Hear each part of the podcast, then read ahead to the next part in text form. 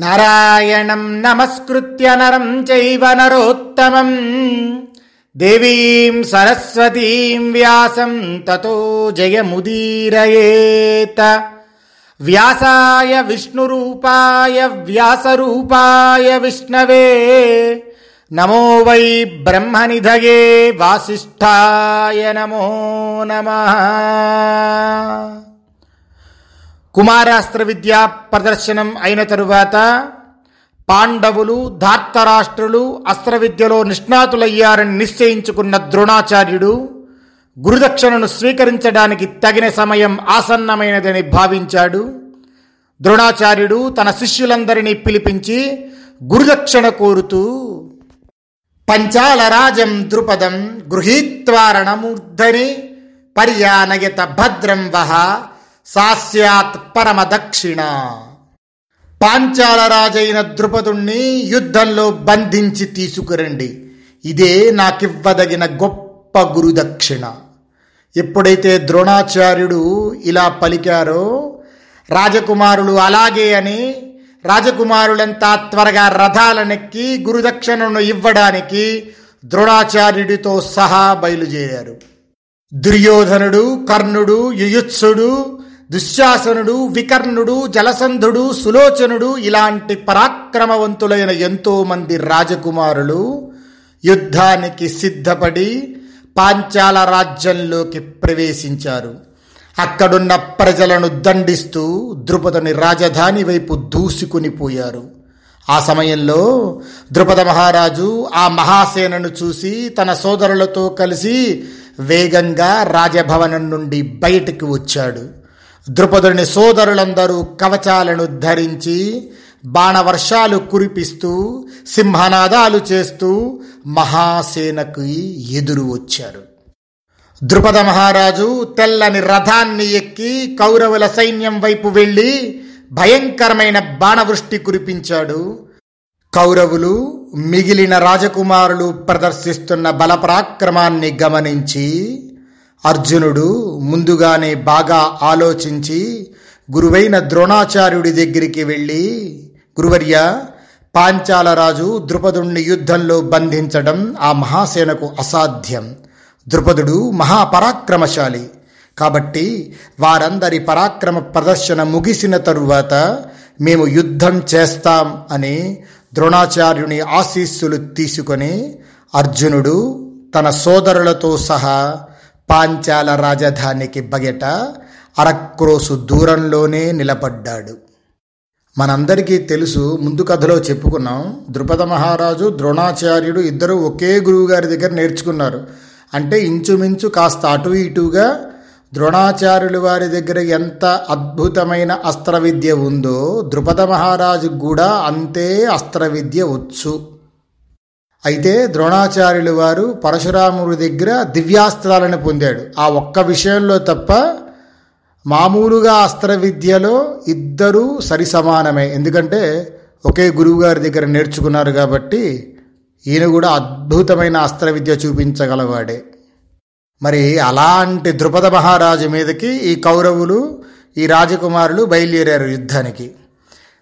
ద్రుపదుడు కౌరవులను చూసి బాణములతో పెద్ద వలను వేసి కౌరవసేనను మూర్ఛిల్లిలాగా చేశాడు. ద్రుపదుడు ఒక్కడే రథంపై నిలబడి పరాక్రమంతో యుద్ధం చేస్తుంటే ఆయనను చూసి కౌరవులు భయపడ్డారు.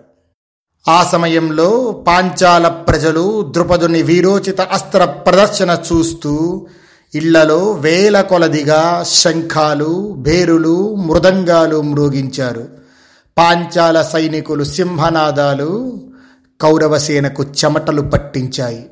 అప్పుడు దుర్యోధనుడు వికర్ణుడు సుబాహువు దీర్ఘలోచనుడు దుశ్శాసనుడు తీవ్ర కోపంతో బాణవర్షం పాంచాల రాజు మీద కురిపించారు.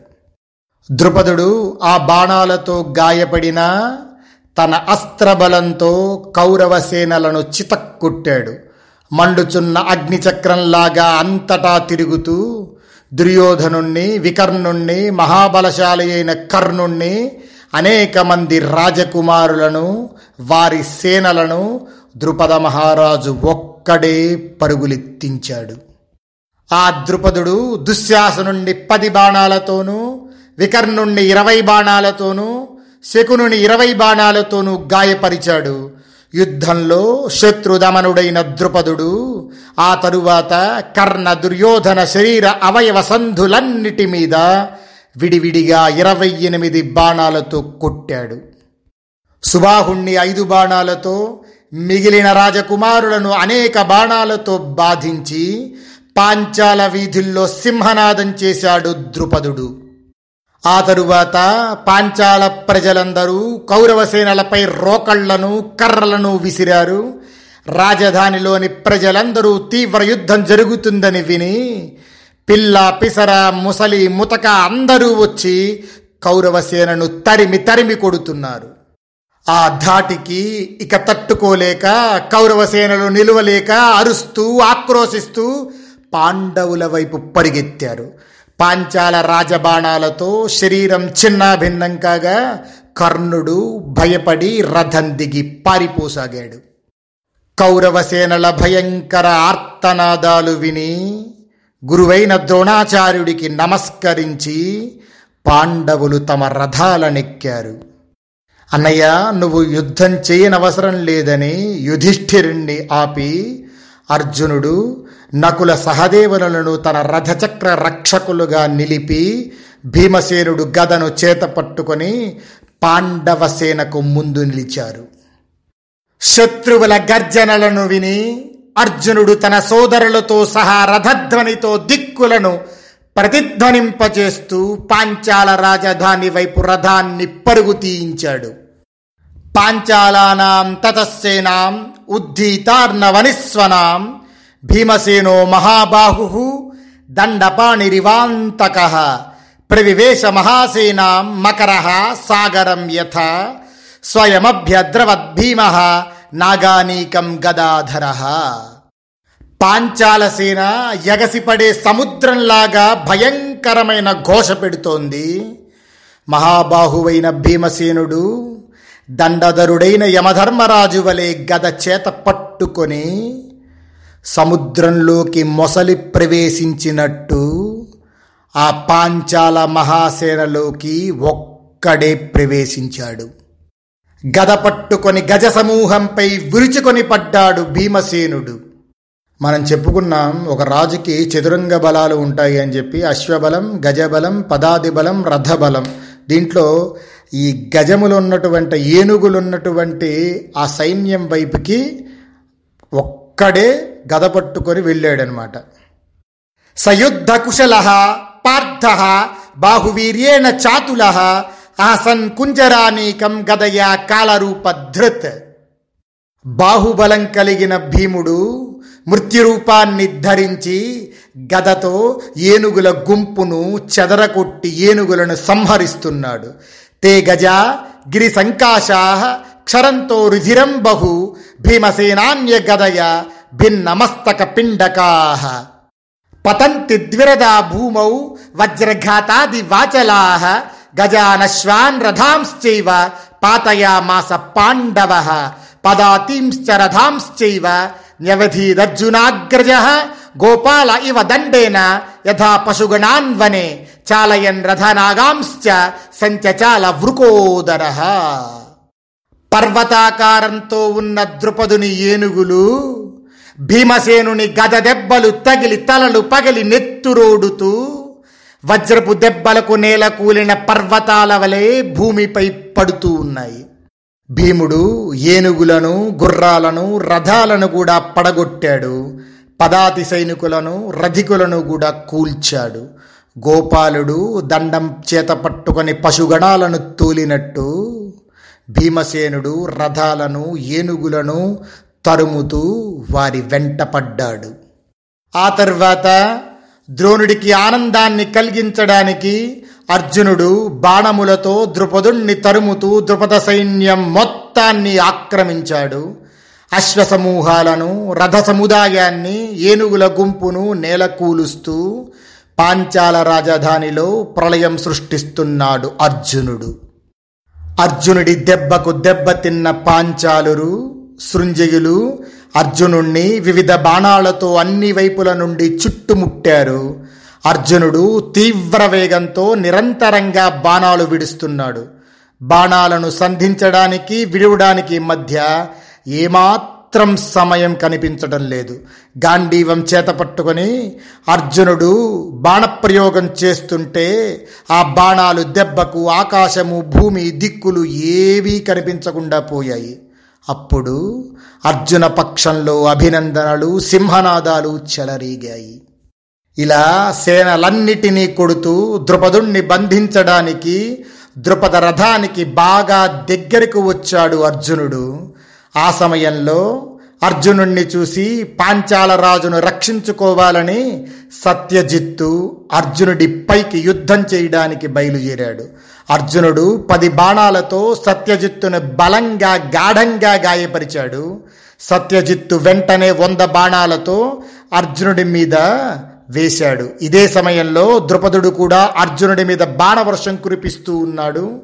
ద్రుపదుని బాణాలు తనను కప్పిన నారి సారించి వేగంగా బాణాలను విడిచి సత్యజిస్తు ధనస్సుని ఖండించి ద్రుపద మహారాజు వైపు తన రథాన్ని నడిపించాడు అర్జునుడు. అప్పుడు సత్యజిత్తు తీవ్ర వేగంతో ఇంకొక వింటిని తీసుకొని త్వర త్వరగా అర్జునుణ్ణి అతని గుర్రాలని సారథిని గాయపరిచాడు. సత్యజిత్తు తనని బాధించడాన్ని సహించని అర్జునుడు వెంటనే సత్యజిత్తును నశింపజేయాలని బాణాలను విడిచాడు. సత్యజిత్తు గుర్రాలను ధ్వజాన్ని వింటిని పిడికిలిని రథ రక్షకుణ్ణి రథసారథిని కూడా అర్జునుడు గాయపరిచాడు. అలా ధనస్సులు మాటిమాటికి విరుగుతున్నాయి. అక్కడ ఉన్న గుర్రాలు మరణిస్తున్నాయి. అప్పుడు సత్యజిత్తు ఆ అర్జునుడి యొక్క ప్రతాపానికి తట్టుకోలేక ఆ రణరంగం నుండి పారిపోయాడు. పారిపోతున్న సత్యజిత్తుని గమనించి ద్రుపదుడు మరీ వేగంతో అర్జునుడిపై బాణవృష్టిని కురిపించాడు. అప్పుడు అర్జునుడు ఘోర యుద్ధాన్ని ప్రారంభించాడు.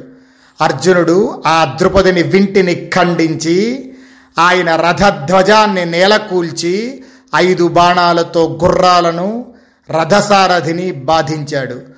ద్రుపదుడు విరిగిన ధనస్సుని ప్రక్కన పెట్టి మరొక వింటిని తీసుకునే లోపులో అర్జునుడు కత్తిని చేతపట్టి సింహనాదం చేస్తూ పాంచాల రాజు రథం యొక్క కాడి మీద ఎక్కాడు.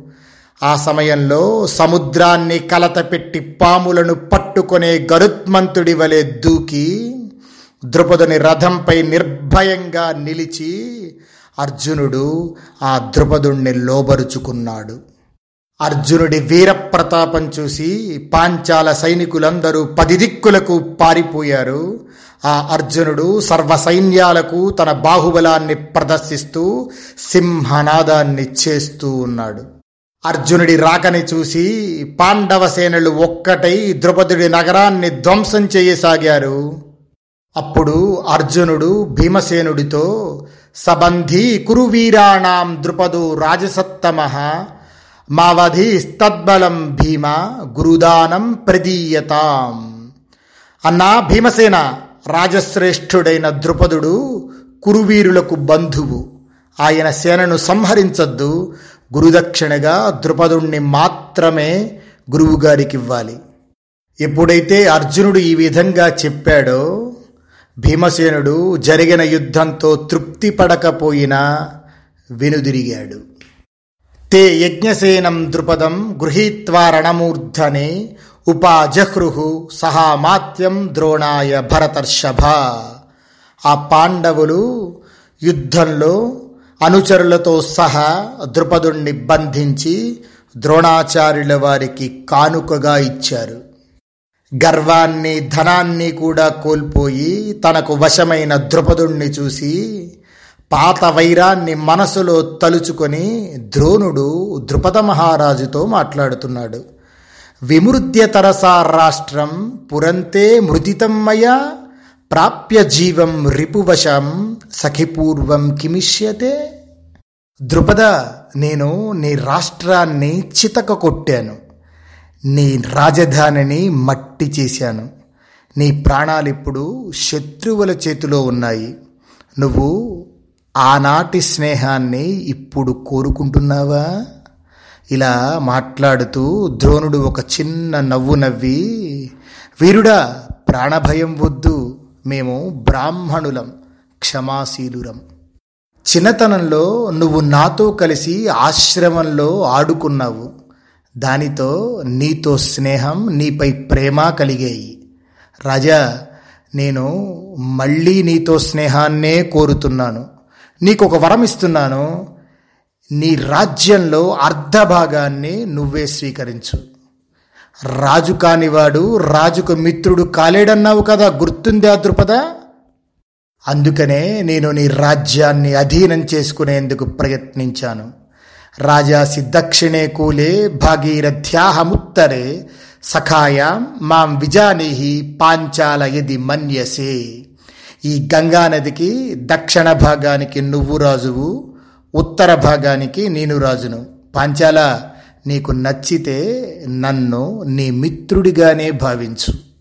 ఇలా ద్రోణుడు మాట్లాడేటప్పటికల్లా అప్పుడు ద్రుపద మహారాజ్ అంటున్నారు బ్రాహ్మణ నీ వంటి పరాక్రమవంతునకు ఇటువంటి ఔదార్యం ఉండటం ఆశ్చర్యకరం. నేను నిన్ను ఇష్టపడుతున్నాను నీతో శాశ్వత మైత్రిని కోరుకుంటున్నాను. ద్రుపదుడు ఎప్పుడైతే ఇలా మాట్లాడాడో ద్రోణుడు ద్రుపదుణ్ణి విడిచిపెట్టాడు. ద్రోణుణ్ణి సత్కరించి ఆనందంగా రాజ్యంలో అర్ధభాగాన్ని ఇచ్చేశాడు ద్రుపద మహారాజు.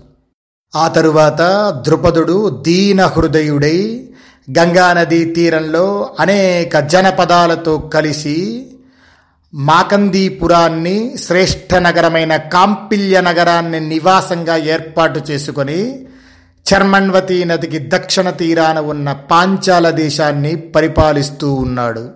ఈ విధంగా ద్రోణుడు ద్రుపదుణ్ణి పరాభవించి ఆపై అనుగ్రహించాడు. ద్రుపదుడు తన క్షాత్ర బలంతో ద్రోణుణ్ణి ఓడించలేకపోయాడు. బ్రాహ్మణ బలం కన్నా తనను తక్కువగా భావించుకొని శక్తిమంతుడైన కుమారుణ్ణి పొందాలి అని ప్రయత్నిస్తూ ఉన్నాడు.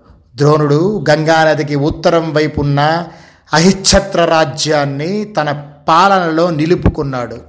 ఆ అహిఛత్ర నగరాన్ని యుద్ధంలో గెలుచుకొని అర్జునుడు ద్రోణాచార్యుడికి గురుదక్షిణగా ఇచ్చాడు.